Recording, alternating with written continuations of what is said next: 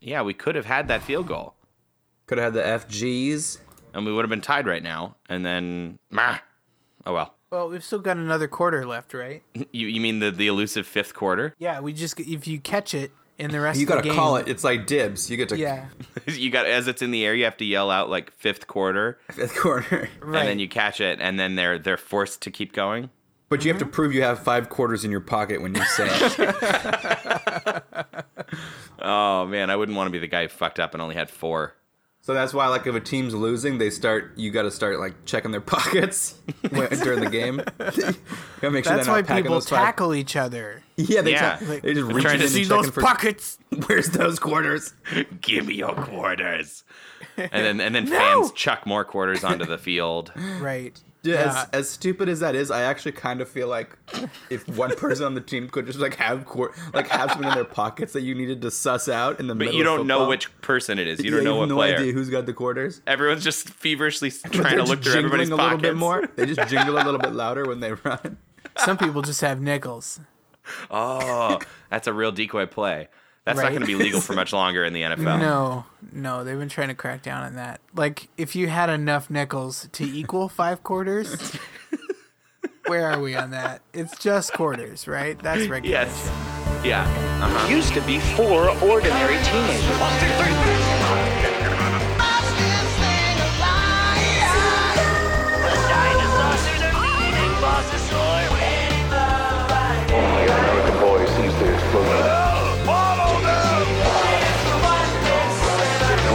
Bears who help them fight Mondragor.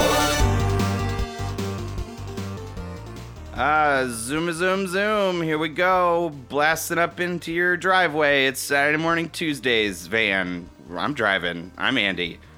I'm Austin, and I know, Rory, you're there too, but Andy, I want to know what this theme... Zoom boy? Who was the Zoom? I want you to explain this theme a little closer for us.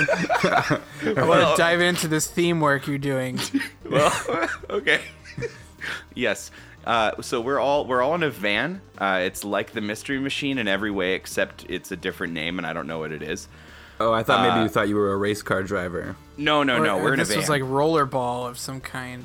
We are 100% in a van. It's filled with things that no adult should own that they grew out of a long time ago. Are we living in a world where zooming is sort of the only currency? Yeah. You just drive really fast, and that's how you pay for things. With zooms, okay. 5 zooms. Yeah, this seems like a line of credit. Yeah. How fast you can zoom is how much you're worth to the people around you. And our van is souped up. But it's a real anime van, because we're only watching 2 shows, and they both happen to be anime now. Yeah, we are doing that now. We got our anime licenses, and we're allowed to do this without feeling terrible. Yeah, that's right, so this guy has permission to carry anime. Open carry.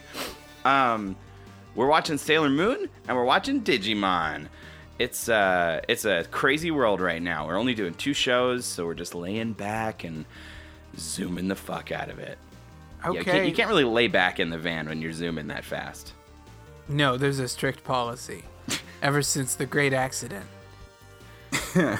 So let's buckle in. What do you want to talk about first? Let's talk about digital monsters. Digital. That's Digimon. Oh, I get it now. Digimon. Digimon. Digimon. Digimon. Digimon.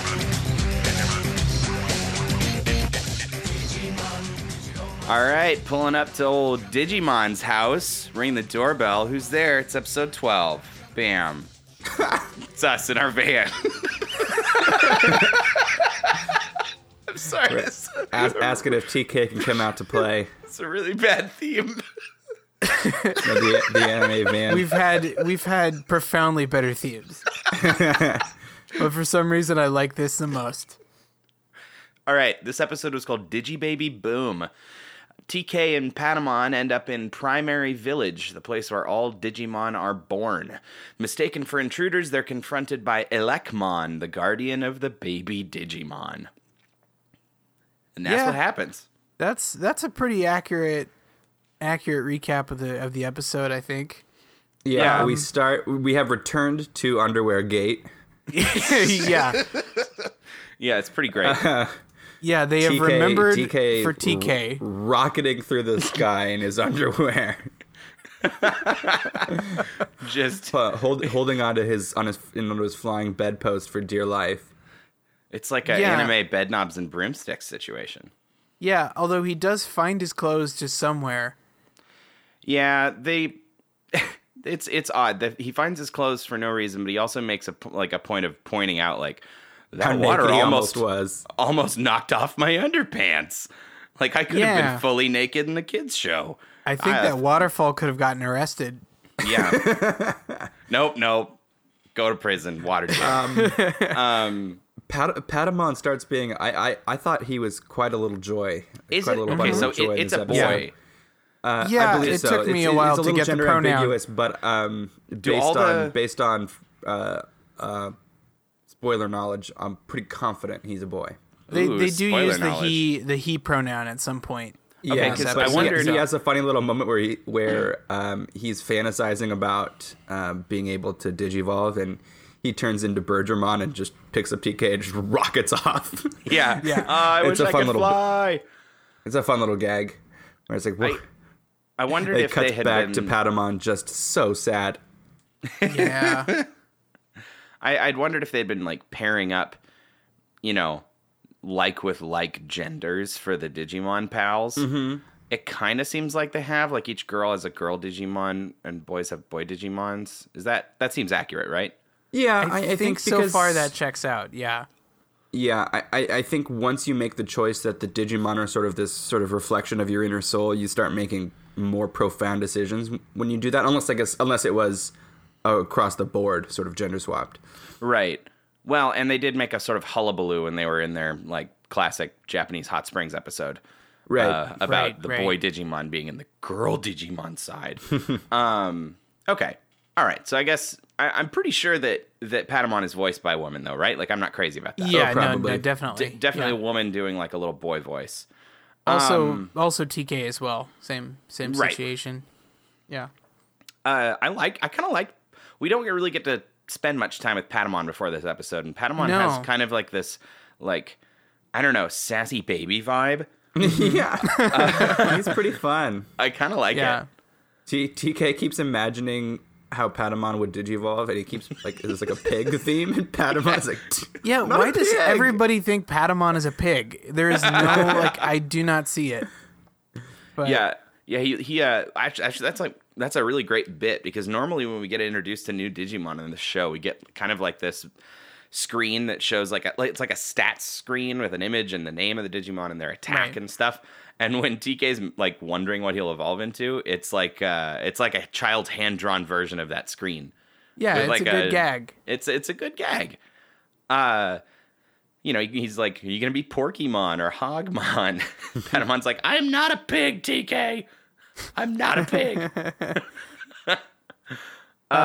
So chronologically in this episode, so once we first sort of see Austin TK, thinks we skipped something. Well, just a little. It's pretty incidental, but it just made me think of something when it happened. Sure. We see Devamon. Oh, yeah. Oh, again, sure, we see Devamon, and he's kind of doing his, like, backseat, you know, show coaching, and talking to his henchfolk. And I was wondering when I saw that he was talking to, like, Ogremon, I was like, oh, are they going to show Ogremon, like, go off and be in a crate? You know, like, are we going to see this kind of, like, different, you know, these sort of different sides to an event happening from different perspectives? And then I was like, oh my God, are they doing Rashomon? And then once I said Rashomon in my head, I'm surprised they haven't made a Digimon named Rashomon. Oh. But what would his power be? Just like other Ogremon perspectives? Just kind of has, he just sort of has bad guy teleporting powers. So he can kind of be where plot requires him at all times. Right, yeah. And also, like, at the end, they just sort of assume that everyone's story is complete, you know? Mm-hmm. So I don't know if, no, it's got to be the bad guy teleporting powers, I think, in this case. But I suppose you're not wrong. These last three episodes are theoretically somewhat simultaneous. Right. Simultaneous? I was hoping we could just coast on it, not bring it up. Yeah. Speaking of sounding like a child, this episode simultaneous. There's one thing that happens that I find entirely pointless. They come across like a train crossing with train noises. And then no train comes by, and they're like, maybe it was invisible. And then they move on, and we never talk about it again. Mm-hmm. Yeah, that is an odd little derelict piece of something. Like maybe they thought that was going to build into something, and then they didn't, but they didn't cut it from the script. And then they were like, well, we already animated it. Yeah. I'm starting to think maybe that there's like a train running later in the series, and they needed to kind of let you know. That ran earlier. Sure. That train car that they found. Oh, the subway car. Yeah. I don't know. I feel like this is all this rich world that they're layering in, but I'm starting to think that they're really not going to explain a lot of that stuff and just kind of hand wave it all later and just say that the digital world is kind of weird. Mm-hmm. Yeah. And it's a little disappointing to sort of come to grips with that fact that we're not getting precise reasons why each thing is there, and that will explain everything. Well, and the next thing that happens in this episode is they just keep walking and they find this magical land made of toys and candy, and our second toy town in yeah, not that many episodes. Yeah, it's just. They're basically just allowing themselves to make up whatever the hell they want, and they don't care.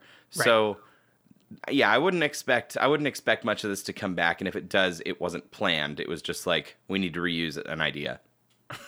Well, sure. Although the thing is, I'm wondering, once I saw TK's flashback. So TK has a flashback once he sees this toy town. He walks into this toy town. There's alphabet blocks everywhere. They talk about candy, and the walls are bouncy, the floors are bouncy. And he has this flashback of when he was a kid, he was playing with the same blocks. Mm-hmm. And I guess he just sort of fell over or something. Yeah, it's sort of a hanging Chad when it comes to. And they didn't really use it for anything. That's, of course, a reference to a friend of the podcast, Chad, who is a monkey, mountain climber, monkey. Yeah. We've already established Matt was a good brother. It would be interesting if he'd been kind of a shitty brother up till now. Then we'd see that there's some difference in their relationship, and it's but. Matt's just always been a bro. I don't think my heart could handle that. Yeah. Matt's just always been a sweet hunk, so it's I'm not really sure what I've learned from this flashback. He was a hot baby from his father's forehead, fully formed hunk. But my theory was that my sort of crackpot fan theory is now that this is some kind of all of the digital world is somehow a reflection of TK. Of TK's memories or his it's concept all... of what some other world is, or he's the dream king of this world, right? Exactly. And I, whether I don't know if that's real or not, I kind of doubt it. But that's where it made me think when you see that he's playing with the same blocks, and then those giant blocks are then up, forming this kingdom. Interesting. Yeah, it's a smart observation, which could also account for a lot of just weird things that don't make sense because it's sort of all filtered through a child's idea of what things are. Right. Yeah, that's interesting. But, I certainly would not hate that idea. Are you suggesting that we the reveal at the end of this episode is that he's just in a hospital bed somewhere, imagining this whole thing? Oh God. That would be so depressing. Oh, no. TK, you never went to summer camp. Which would actually also be be a very interesting, like, I mean, obviously this is a completely untrue fabrication that we've made up about Digimon, but yeah, you know, when we meet Elecmon, he is this odd combination of like Pikachu and the you Easter know the bunny? Strong male role model the writer clearly needed. Like Elecmon is just such a gruff dad. Yeah, he is. Yeah, and he's just always grumbling about his babies. Yeah, so that's a great segue into the real meat and potatoes of this episode. Yeah, because Candy Toy Town's infested with babies. Yeah, it's just lousy with everywhere. Babies. Just you can't say lousy just, like, with scattered babies around. Yeah, they're all in little cradles. Yeah. They all have their own cradles, which we find out pretty soon after that. The cradles just spring forth from nothing when they hatch from their eggs. Yeah, they have little Easter eggs that crack and pop, and then the baby cup. Excuse me. I had some chicken tikka masala, and it made a burp sound from my throat. So there are these little Easter eggs, and they crack and they pop, and then a little baby comes out, and it little makes orbs. Little orb children come out. Yeah, the like larval, out. The larval stage, and a little cradle shows up around them, like poof, cradle. Yeah, which is super convenient. Yeah, the baby, the little tiny like proto Digimon, little larval babies are actually pretty cute. They are adorable. There's one whose name is Poonimon, and the name is adorable. Is he the little mustache? Is he the grandpa? No, he's not the little grandpa one. He's the little red one that's crying. Oh, okay. But there's also a little grandpa one that's like all beard, and it's adorable. They're really adorable. But my favorite moment in this episode is right here with the eggs, because he goes over to one of the eggs and picks it up, and you know, and Patamon's like, "Oh yeah, we're all born from eggs," and he's like, "Even Devamon?" And you're like, "Yeah, sadly," but then. There's a note on the egg, and we get Patamon says, "Oh, it's written in digicode." That's and then right. We see the note, and it's just Japanese. It's just that they didn't know how to deal with it. They didn't want to redraw English on top of the Japanese. You know, I was actually going to mention something similar to that this episode with both this one and Sailor Moon. Now we were a few episodes behind in Sailor Moon, but. Week to week, we've been watching them, you know, at the same rate, and generally both of them have been sort of whitewashing the Japanese out of them, right? And trying to, you know, pass themselves off as taking place in America. Yeah, and both of them seem to have completely just given the fuck up with this episode. Yeah, fine, it's Japan. You caught us. Caught us. Fuck it. Man, do you want to write English on top of this and make it look good? No, do you? No, I don't know. Fuck it. These American kids aren't gonna know what Japanese looks like. Just call it digicode. There's a part where TK puts on a kimono, and they're just like, somebody just like throws their hat on the ground and kicks it. It's just like, God. We try. It's unadaptable. Yeah. Oh my God. But literally the Japanese on that note says "rub me." Try that. So are there notes on every single egg, or maybe they all just have, say like, "rub me"? I mean, that seems really redundant. Like, or like one direction, one nebulous direction. Yeah. Rub me and shake me.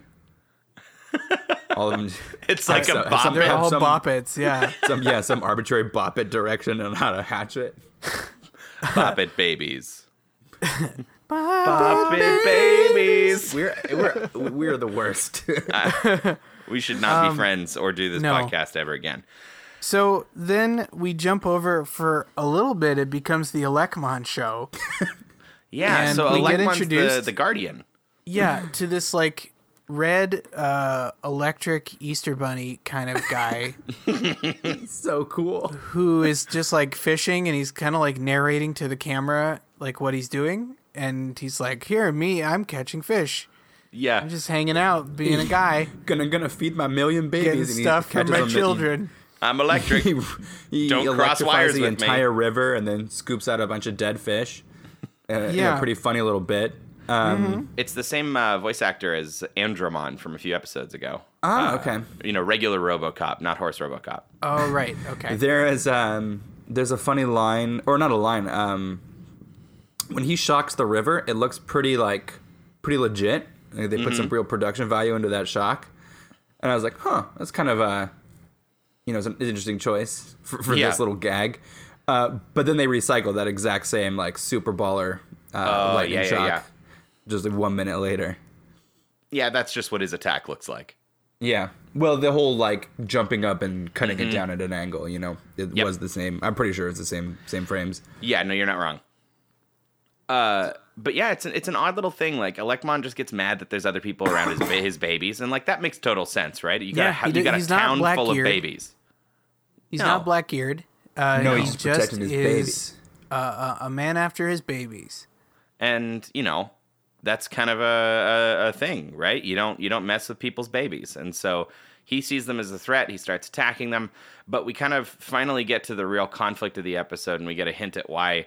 Patamon has a Digivolved, which is that TK is pretty much like diametrically opposed to physical conflict.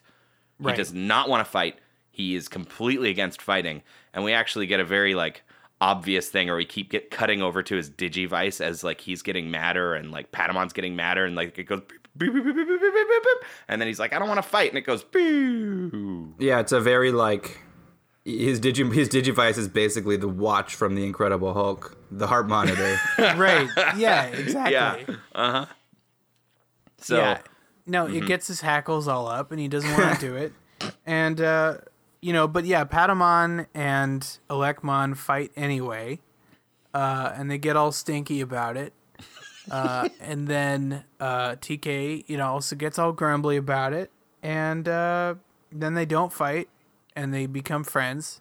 Well, instead they do a tug of war. And they do a tug of war because I guess that's not like fighting. It's more like a sport. I don't know. It's a little odd, but he doesn't want people getting hurt. I'm pretty sure he just doesn't want to hurt anybody because he's a sweet little boy. He is a sweet boy. He's a sweet, sweet boy who has the best role model in the world. And Matt will punch people for him. Right. Yeah. But I think it's interesting. They just don't. They don't let it be subtle. Like it was trying to be subtle for a little bit, but now it's like, all right, we got to knock the kids over the head with why Patamon isn't evolving. And at the beginning of the episode, Patamon is like, I wish I could digivolve because I want to fly away like Bergermon. But by the end of the episode, seemingly without much reason, Patamon is like, I don't want to digivolve. I want to stay here and be friends with you forever, just like this. It's a little confusing to me. That's fair. Yeah, the motivation's a little skewed. Also, Patamon's got some freaking moves, dude. That tug of war, he sends Elecmon for a ride. Yeah, that's true. Yeah, there's definitely some power in him. That's good to know. The other thing I found interesting was essentially this like Easter theme. Yeah. Which. If we want to talk about our continuing observation of like Judeo-Christian imagery, Digimon, is that the title of your thesis? Yeah, honestly, I would love to see some like middle schoolers like weird like Christianity and Digimon essay. no, that's your PhD in animu studies.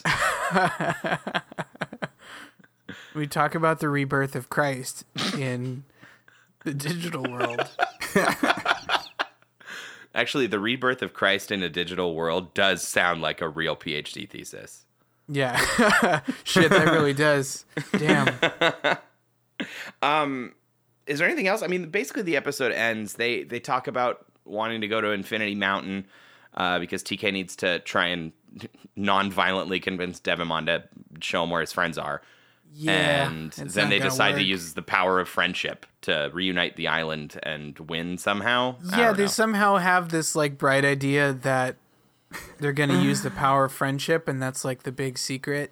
And the interesting thing about this episode was, if you sort of reflect on it, and you were like, if you hadn't seen this episode and you had to make up like what TK's episode would be in your head, it'd be like, yeah, he probably just like talked about the power of friendship and made friends with a lot of babies and, you know, like explored like it's almost like a joke B plot.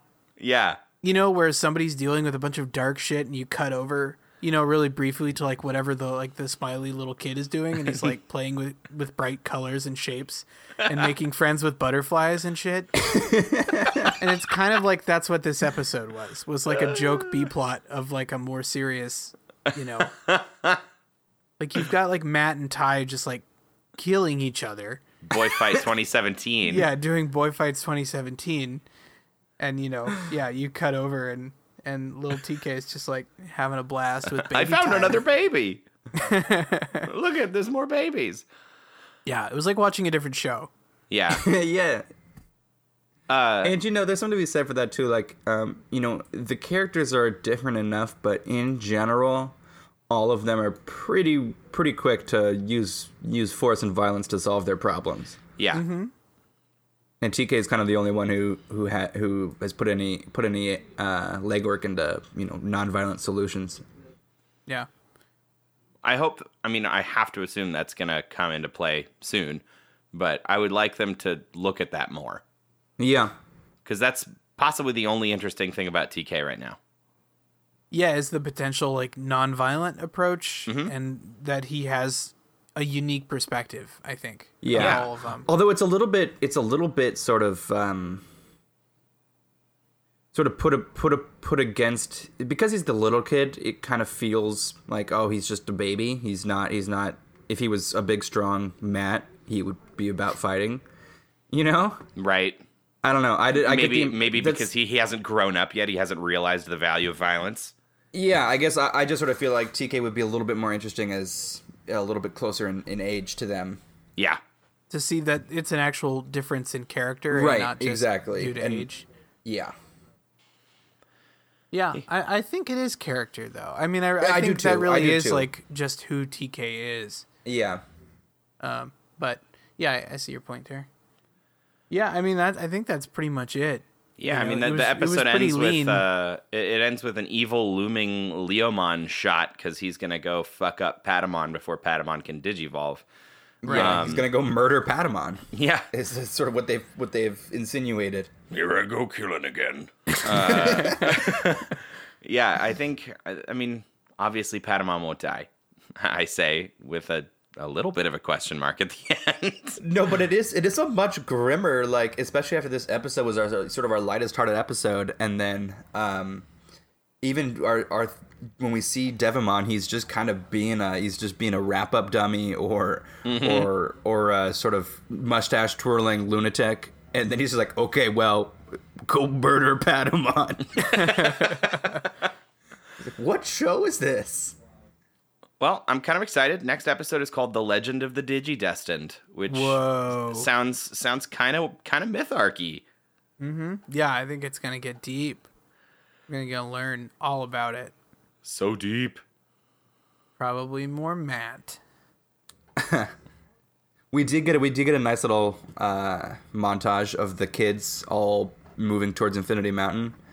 Oh yeah, Matt, and Ty have a pretty good anime pose. Yeah, like on a cliff or something, looking out at the water. Yeah, it's an iceberg. They're riding an iceberg. Yeah, just being romantic heroes. Yeah, braving the elements. More ways than one. Don't get my hopes up. My OTP has not sunk yet. Yeah, it's like that iceberg.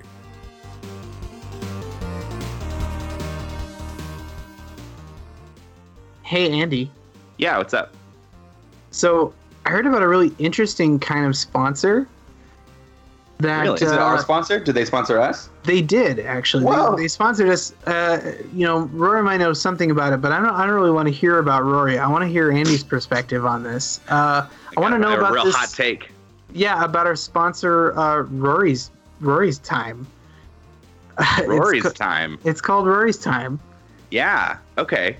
I know all about Rory's Time. Okay. They came up to me sort of in secret. I got the real sense that they didn't want Rory to know that I was coming. And they had just a real unmarked briefcase, and they all wore masks. You know, it was pretty above board. This is terrifying me. But they opened it up, and inside were like don't say it. Little Harry Potter time turner like things. Oh God. And, you know, they're like these little devices. They got little hourglasses, and they all had different increments of time on them. Some said like a week, some said a year, and they all cost proportional. And they said they'd sponsor us because they're really wanting to sell them. And what happens is when you use it, you literally steal time off of Rory's life and give it to you. And please don't buy. Wow, that sounds great. You know, it's a pretty good deal because there's no bad side for you, just for Rory. No, literally, I can't think of a single disadvantage. No, I can think of a couple. Hold on, Andy's talking. Yeah. So, you know, they're a little hard to get in touch with. I would say usually for most people, like the layman might just wait until they show up in your bedroom. But if you want to get in touch with them, just carve Saturday morning, Tuesdays in the side of maybe an old building, and then draw a pentagram around it and chant a few phrases that I can tell you in secret. You just PM me, and you know they'll show up. They'll climb right out of the wall like some terrifying demons, and they'll hand you the briefcase, and you too can have some of Rory's life force. No. Well, what does it cost? It only costs favors. So that's it. Steal from Rory, everybody. What a great sponsor. I feel my bones weakening. You and your bones.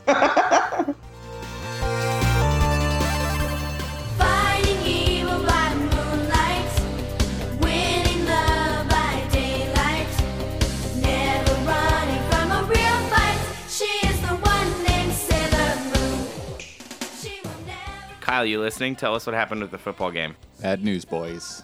I knew it. Shit. Well, now I just want to die. You can't die. Okay. You know what? I want to live because I want to talk about Sailor Moon Episode 7. An uncharmed life. Have we already started? No, that works. That's... Austin started it, and now again. He must blurb us. Yeah, this segment started with "I want to die now," and we're in it. We're in it. Let's talk about Sailor Moon. Let's talk about Moon Sailors. Sailor Moon Episode 7. Yeah. Anyone else got a blurb? Do I have the blurb? No, you can blurb again. I'm the blurbsman. Blurbsmith. Hello, I'm the blurbsmith. Jadeite. That's a bad character. I am the blurbsmith. No, I can make it work. No, give me some time. You didn't make the zooming thing work either. Right, we're in a van. Are we a band? We've pulled up to Serena's house, and we're creeping on a teen from far away. We're Melvining outside. We're Melvining outside. Outside our house. Like, profoundly regrown Melvins. I'm going to go back into the van, and I'm going to go home. No, we're driving around the block, so no, we're not. We're going to a Denny's nearby. We're going around the block? This has gone dark. We've gone to a Denny's nearby so that we'd all feel comfortable, and we're going to talk about Sailor Moon. Okay. Jadeite disguises himself as a temple worker named Jed, who's the name he's already used. Yeah, there's a part where it sounds like... I'm sorry to interrupt this so early, okay, but when he recycles Jed... And there's a part later where it sounds like Serena's like, Jed, this is fishy. I was like, yeah, you gotta shake up that secret name. Yeah, you can't just keep going by Jed. Yeah, but it appears that he's in full disguise. Nobody knows he's Jadeite. So he's selling good luck charms that steal energy, and everybody who buys one of these charms then gets on a bus near the Cherry Hill Temple and disappears. And so, you know, our heroes go and investigate. They run into the temple's maiden, whose name is Ray, and she and her grandpa are really pissed about this whole deal because they have nothing to do with it, but the cops keep rattling up they biz. Yeah, there was a real witch hunt about the two of them. And also, I was very confused. Like, the good luck charms is one part of the episode, and then it seems a little bit overshadowed by... just kidnapping buses full of people. Yeah. It's for their teen love energy. Yeah, it's true. Like, let's diagram that plot, right? It's So first they buy love charms from sexy Jed, who works at the temple. Right. And then, okay, so now that's there. Then they go and they wait for the bus to go home from the temple. Because they're kind of out of it. Yeah, because they're super out of it now that they're wearing the charm. Oh, because Jed's hiding in the bushes nearby when they're leaving, and he goes, like, activate or something. And then they all get, like, really tired. Then they go get on the bus, and then there's a demon driving the bus. And then she drives the bus through a wormhole into another world, which maybe she has to be there. I don't know why they have to go there. And then she zaps them. Right, and then they just hang out there, I guess. Until... Yeah, in, like, floating bus world. Right. It's fully their most Rube Goldbergian plot yet. Well, and see, it goes even deeper because the beginning of the episode is they don't even give a shit. The beginning of the episode is Queen Beryl saying that she wants the silver Imperium crystal, and what she needs to do is a targeted attack on Sailor Moon. And that's not what they do. Right. She doesn't even say anything about harvesting teen love energy from the beginning. It's like, yes, great plan. We've got to take out Sailor Moon. So what do? Another like weirdly contrived plot that involves all the teenage girls in Tokyo. Can you imagine being that guy? Like if there was other people other than Jadeite in the room, and it's always like, what's your plan? Oh, I don't know. I think maybe we could like. Do something else for the energy. And Jadeite's always like, I think we should use teen girls. I think we should harness the teen girls' love energy. And it's like, that's always your goddamn idea, Jadeite. Yeah. Dude, I got a little triggered when we see Sailor Moon for the first time and the girls are complaining about homework. And Luna takes a shot at Serena. She's like, yeah, why don't you do your homework? It's like, oh, because you keep making me save the world, you tool. Like, you're always up my ass about doing other stuff. And now you're going to blow me up for the stuff that I've finally taken an interest in the family business. And now I'm in trouble for that, too. Like, fuck you. When she's doing homework, she's got to go to work. And when she's at work, she's got to do homework. Man, the thing that just got me during that scene was like, God fucking damn it, I'm so glad I don't have to do homework anymore. Yeah, like, being an adult is great. You just have those moments where you're like, I'm an adult and I don't have to do this. Yeah. It was very nice. It was a very good feeling. But I agree, yeah, Luna did totally blow up her spot. And that was uncalled for, Luna. Yeah. Her shame spot. Also, I want to introduce a new segment. Ooh. Called... Sickest burn of the week. I know, I wrote this down too. This episode has so many burns. Always going to be on Serena, but Amy with calling Serena a silly lovesick frog waiting for a big bug to fly into your mouth. Yeah. Oh my god. Really good. What the shit? You moon-eyed, slack-jawed, thirsty ass.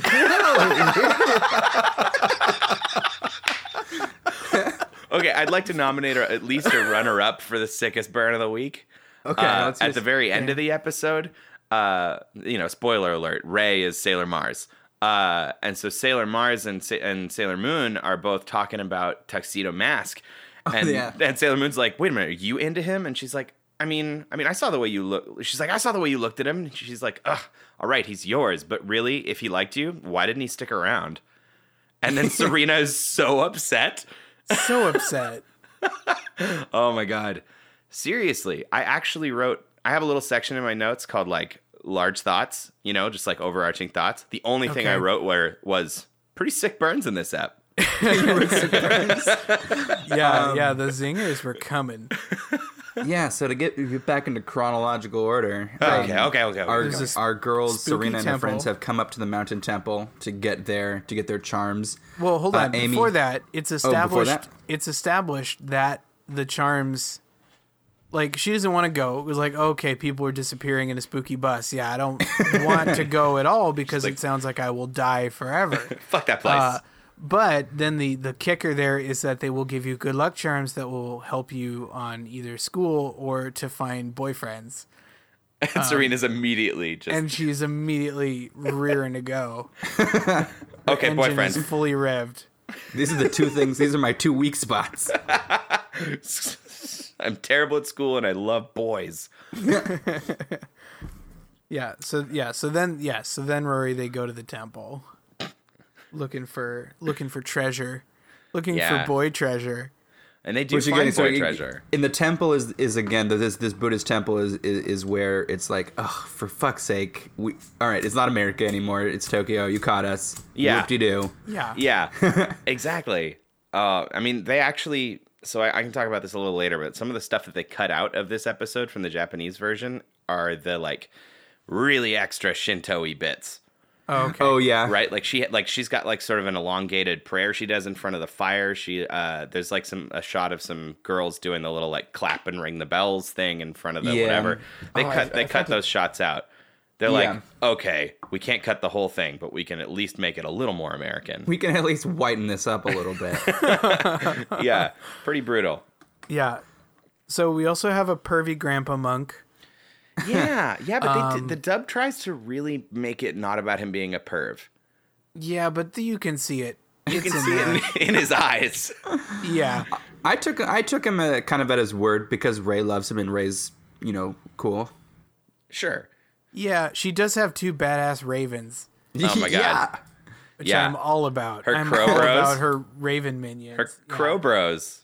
Yeah. She got crow bros. This is completely unexplained. Yeah, sentient ravens that are just ballers that follow her around and act spooky. Yeah. Yeah, just like picking the entrails out of a carrion. And I did. Yeah. Okay, so I did look these up. They actually have a more expanded role in Sailor Moon manga. But the two ravens or crows or whatever, they take human forms sometimes in the manga. And they're named Phobos and Deimos after the two moons of Mars. The two moons of Mars. Okay. So. Very cool. Fun fact. But yeah, she's got hella tight crow bros that follow her around. I don't know if we said this. Ray is like this shrine maiden who works at the local shrine. And her Canadian accent is ripe. Oh, it's intense. It's super intense. She hits it with some hard sorries. Sorry. Yeah, that's Katie Griffin. She's done a whole bunch of random stuff, but right now she's playing the Anna Faris character in the Cloudy with a Chance of Meatballs TV show. Okay. Right. So, you know, fun she's had a bunch of weird roles. More fun facts. I'm just full of fun facts today. We all obviously think that Ray is super fucking awesome and a total baller. Yeah, and so do the girls. Yeah, Serena, and this is something I've seen about Serena or Usagi, you know, in all of the permutations of Sailor Moon, that she has these deep friend crushes on all of the Sailor Scouts. Like, she will just, like, her heart will be so full, and she'll be, like, legitimately, like, get the hots for her friends. And it's great. And she's just like, oh my god, she's so fucking pretty. Yeah. And that happens, like, pretty consistently. Mm-hmm. And it's great. It's really great. All of Serena's friend crushes. So we definitely see some of that here. Yeah, we certainly do. It's like, I think I want to learn more about temples. So Ray senses that some weird shit's going on. She feels the evil energy from Jadeite as he's, like, preying on more teens. Yeah, and he's sort of a little, you know, ancillary this episode, but he's there at the temple kind of just being a full-blown weirdo. Yeah. But he's also... You know, his human form is cute to teen girls, and so they're up there buying extra charms because Jed is selling them to him. Yeah. And so she. Oh yeah, our kidnapped victims. There's some three girls up there who can get swooped. Yeah. And so Ray swooped. Okay, I'll go with it. Ray is about to, like, lay some, you know, protective charm shit out, and she accidentally hits Serena in the face with it. And Serena gets, you know, hurt, and they bring her inside.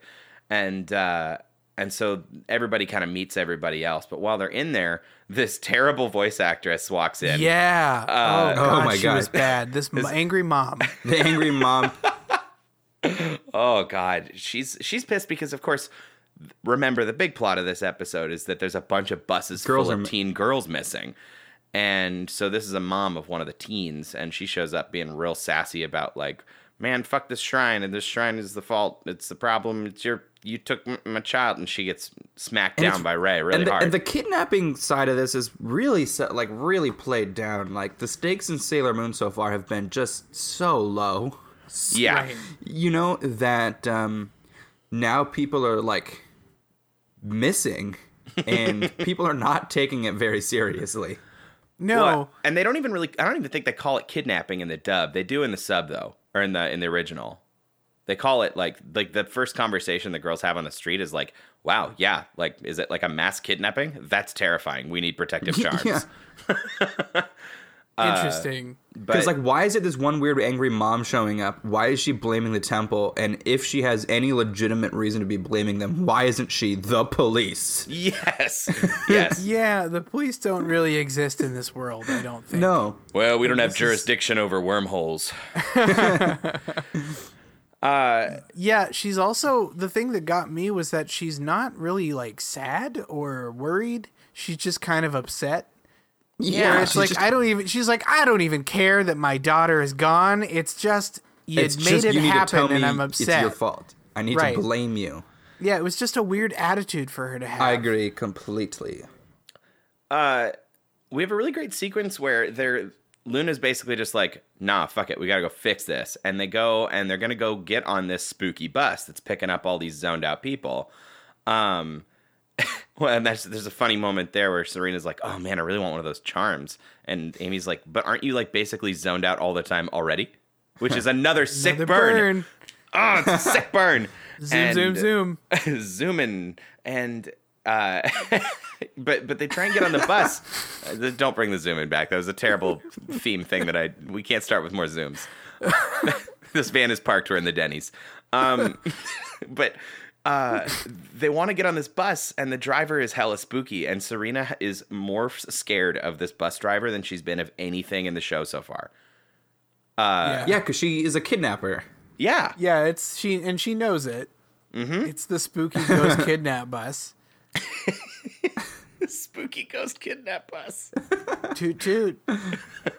Get on the bus. So they don't even get on. They don't get on because Serena's too scared and she won't let go of the bus stop pole. Right. And so instead they go back to talk to Ray, and they kind of offend her.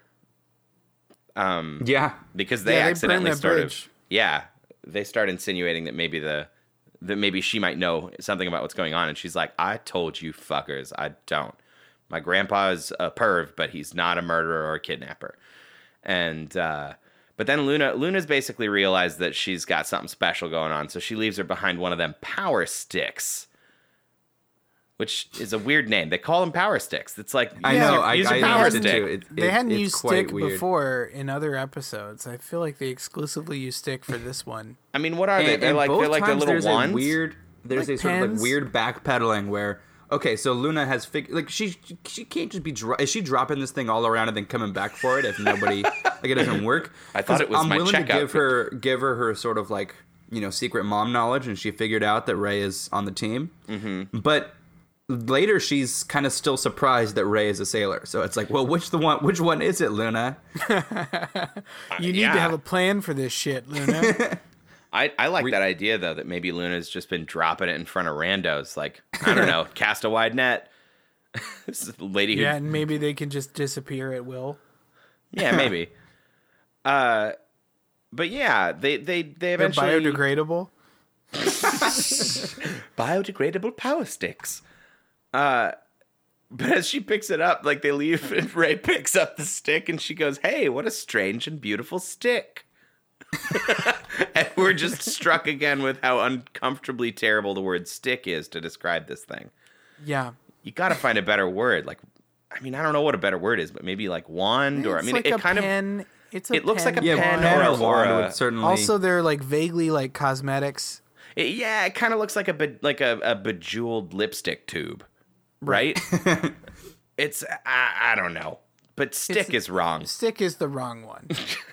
You could have picked a couple. You picked the wrong one. You did. You picked the wrong one. Yeah. Let's see what else happens in this episode. Well, yeah. I mean, it was kind of packed with a little with like little things that go on, right? So, I mean, The rest of it, in a broad fashion, is that the disguise. Yeah, they have to get on the bus, and they have to make Serena not scared of the bus. Yeah. So she. Period. Yeah, that's it. That's it. All right, guys. Let's zoom on home. She puts on a flight attendant suit. Yeah, her words are, okay, I guess I'll be a flight attendant or something. Yeah, like while she's doing the transformation, she's like, turn me into a flight attendant or something. Yeah, she's really flying by the seat of her pants on this one. She's whatever magical force that is in control of turning her into her desired outfits really is working overtime on Serena. You can almost hear the god just sigh. Yeah. I'll make it cute, I guess. Maybe a big bow. You're not giving me much to work with. What? Yeah, so they go and they get on the bus, and that's how they get into creepy town. Yeah, but here's the thing, though, too, is like there's a kidnap hole. She didn't run around the corner to transform. No. And the door was open, and the woman was staring at her. Yeah. And she just like, well, time to become incognito. No, this is the key here. You got to understand. She didn't transform to fool the bus driver. She transformed to get enough self-confidence in her looks to get on the bus and not be scared. She just needed to feel cool. She just wanted to look like a flight attendant so that she'd feel good enough to get on on the bus. Oh, man. There was she was just having some self-confidence issues after Amy's been sick burning her all day. Amy's been blasting her with her verbal bullets. Yeah, so there's no, there's no moment where the bus driver demon doesn't know what's going on. It's like, all right, are you going to get on so that I can kidnap you or what? Why are you making this so hard for me? Get on the bus, lady.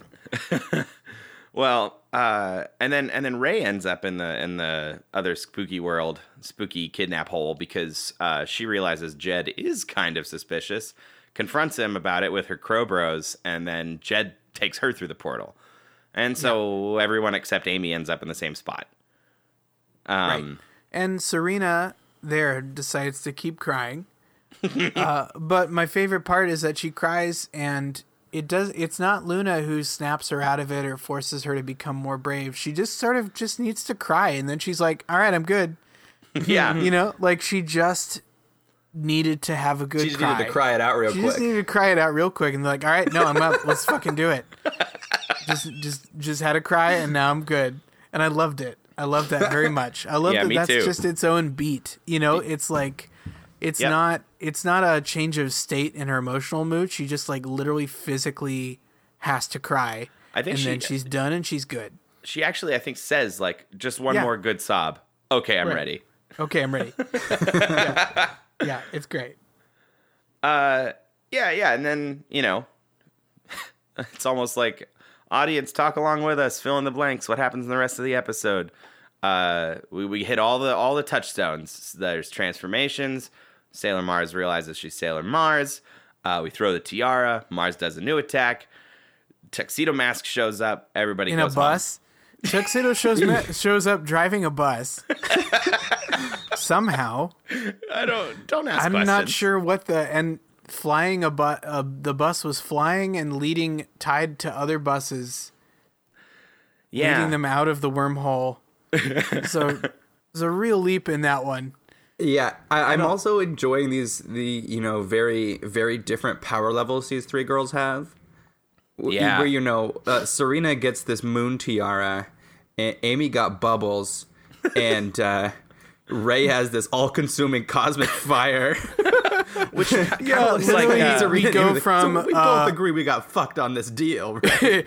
Yeah, because we step up from a sharp frisbee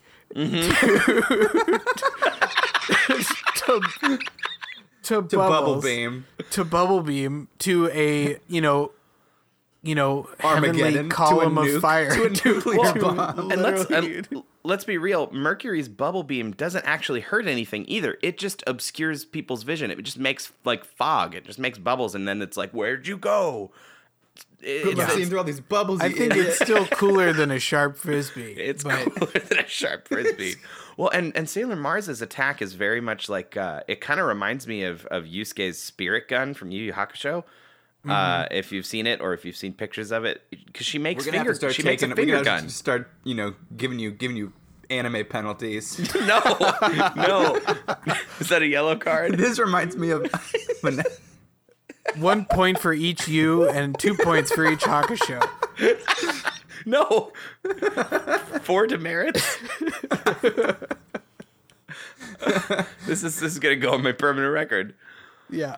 It actually definitely is. I think every liner note will. Oh God, is that gonna be in the post? Demerits. We can't track that. That's not a thing. Oh God, we're gonna, aren't we? Okay. Yeah. Four demerits for Andy. Yeah, and that is purely on a U and a Hakusho scale. Okay. But she makes finger guns, and I like it. Right. And she shoots fire out of her finger guns. Yeah. Then we have some weird, quick, rappy-uppy moments. Mm-hmm. We have Jadeite literally shout, I'll get you next time on Sailor Moon. Like, He's essentially the outro narrator at this point. He's the Devamon. Yeah. And then Tuxedo Mask is driving the bus and is just kind of decides to peace. And he really briefly thinks to himself, I got to get home. And then he's gone. Here's another dub difference that I liked. In the original, when he pulls up in the bus and we see him, he just says, like, hey, get in, I'll drive you out. And in the dub, he goes, hey there, sailor ladies, going my way. Dial the suave up to 12. Yeah, they crank that dial all the way to the max. Who would not swoon? Who amongst you would not swoon? Let he is who is without swoons. With his folksy bus parlances. And then the burn that I mentioned earlier happens where Mars and Moon realize they're both kind of into Tuxedo Mask. And then we're done with Serena crying after that sick burn, and then it goes to the Sailor Says. And then it goes to a Sailor Says about bus pollution. It's because if we're gonna nitpick the Sailor Says for just a moment, yes, I don't quite understand the topic. It was just a little bit. It was a little mixed message. Like, is bus pollution bad, or should I be using more public transportation? Yes. Yeah, they shouldn't have said bus pollution. They should have just said like vehicle pollution or whatever. Because their 2 points were like, oh, those remember how those buses disappeared? I wish we could make pollution disappear. But then it's like, use public transportation and carpool. Uh-huh. Thanks for watching. Yeah, sure. Okay. Right. Because they're like, look, this episode gave us no, like, moralizing. Yeah. There wasn't, like, a relation to, like, you know how teens all like to go up to the temple and get, like, spend all their allowances on Buddhist charms. In America. Yeah. Like, there wasn't really anything to... to level with on a cool teen level. Yeah. So they had to really scrape the barrel for something. And we get bus pollution. I liked it. Speaking of scrape the barrel, that's what Jed's been doing with his dumb plots. It's true. Yeah, I'm ready for some like big spookies, Yeah, no, I had this thought. No, I don't. Like, so Jed has been given so much leeway at work to from his boss to get to get anything done, and all of the demons he is like outsourced his plots to have been complete duds. Yeah, I think he's throwing them under the bus every time. Like he is not taking responsibility for a single failed plot with the boss. And I gotta give credit to Queen Beryl for not punishing him. No, apparently. I don't think. I think that she is being far too lenient Yeah, she's still giving him unlimited resources every time. Do you think those conversations are basically like, why the fuck didn't this work again, Jadeite? And he goes, you know, I think my biggest flaw is that I just delegate too much. I try too much. I let other people do, you know, I want other people to flourish and I let them do it on their own. And they all, I don't know, it's just not working out. Sorry, Beryl. Like, I don't know, because I would have fired him. But maybe, I don't know, do you think they got a thing going on? Like me and Mrs. Jones? Mm. Yeah, she's getting a little saucy Jed sauce on the side. Oh, God. That's sort of imagining him as sort of like a food, like a sexual food. And if you want Jed sauce, you can buy it on the Saturday Morning Tuesdays store by the ice cream tub. You notice that all the teen girls around town are getting sick off of Jed sauce? You better send Sailor Moon to investigate. Oh, God. What's going on with that sauce, Serena? And the name of the episode will be, hey, what's up with that sauce? I like it. Yeah, like a new barbecue joint has opened up downtown, and Jed's down there slinging burgers with his like secret sauce, like a rack of ribs. Yeah. Oh, Serena wouldn't be able to resist. No, that's what I'm saying. It would be kind of a good episode. And then the sailor says it'd be like, a lot of your friends want you to try weird sauces. Want you to drink the sauce of strangers. I'm sorry. You to slurp it down. No, stop. You said. Drink the sauce of strangelers. Austin already said she's slurping on Jed sauce before we built any context. No, but you said strangelers. That's not a word. I think that's like a Fraggle Rock character. The strangler. Oh no! I think the record will exonerate me, but who knows?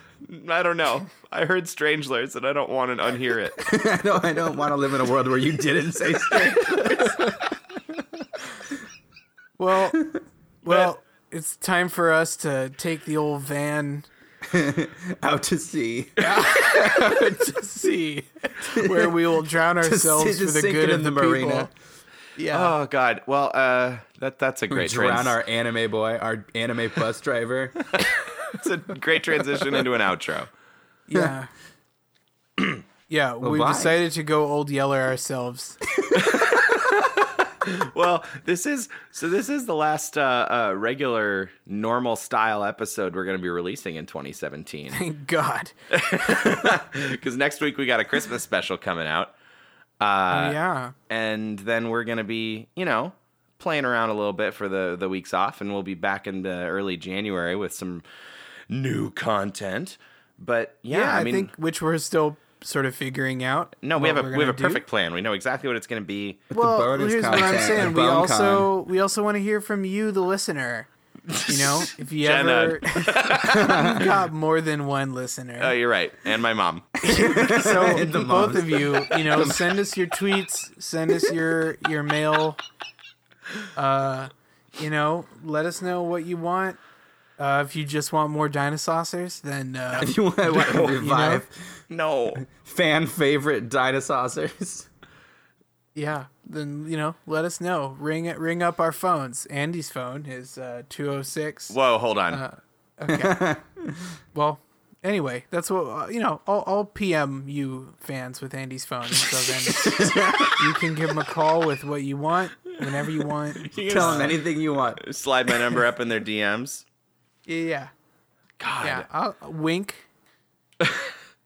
That's a terrible idea. This is not how we promote a podcast. Okay. We use Austin's number. Damn. Yeah, so... Shoot. Shoot. Come back in a week. We'll have some sweet jingle content for you. Some bells. Some bells and hollies. We have no idea what we're doing yet. Wait, do we call it Santa Day Morning Tuesdays? Oh, boy. Yeah, that's it. That's it. Credits. Cut. That can't. Credits. We can't do anything else after Santa Day Morning Tuesdays. Well, we can zoom on. No, it's all downhill from here. Zoom on home. All right. Say goodbye to the van that we're driving into the ocean to let go. It was an honor. It was an honor serving with you. Is that what the Titanic people say? It was an gentleman. The Titanic people? Yeah, the violence men. I hate you. Yeah. Okay. Let's never do another episode. Good. I don't wanna. Because I'm moving to Ohio. You'll never hear from me. I'm out of here. When I'm 18, I'm gone.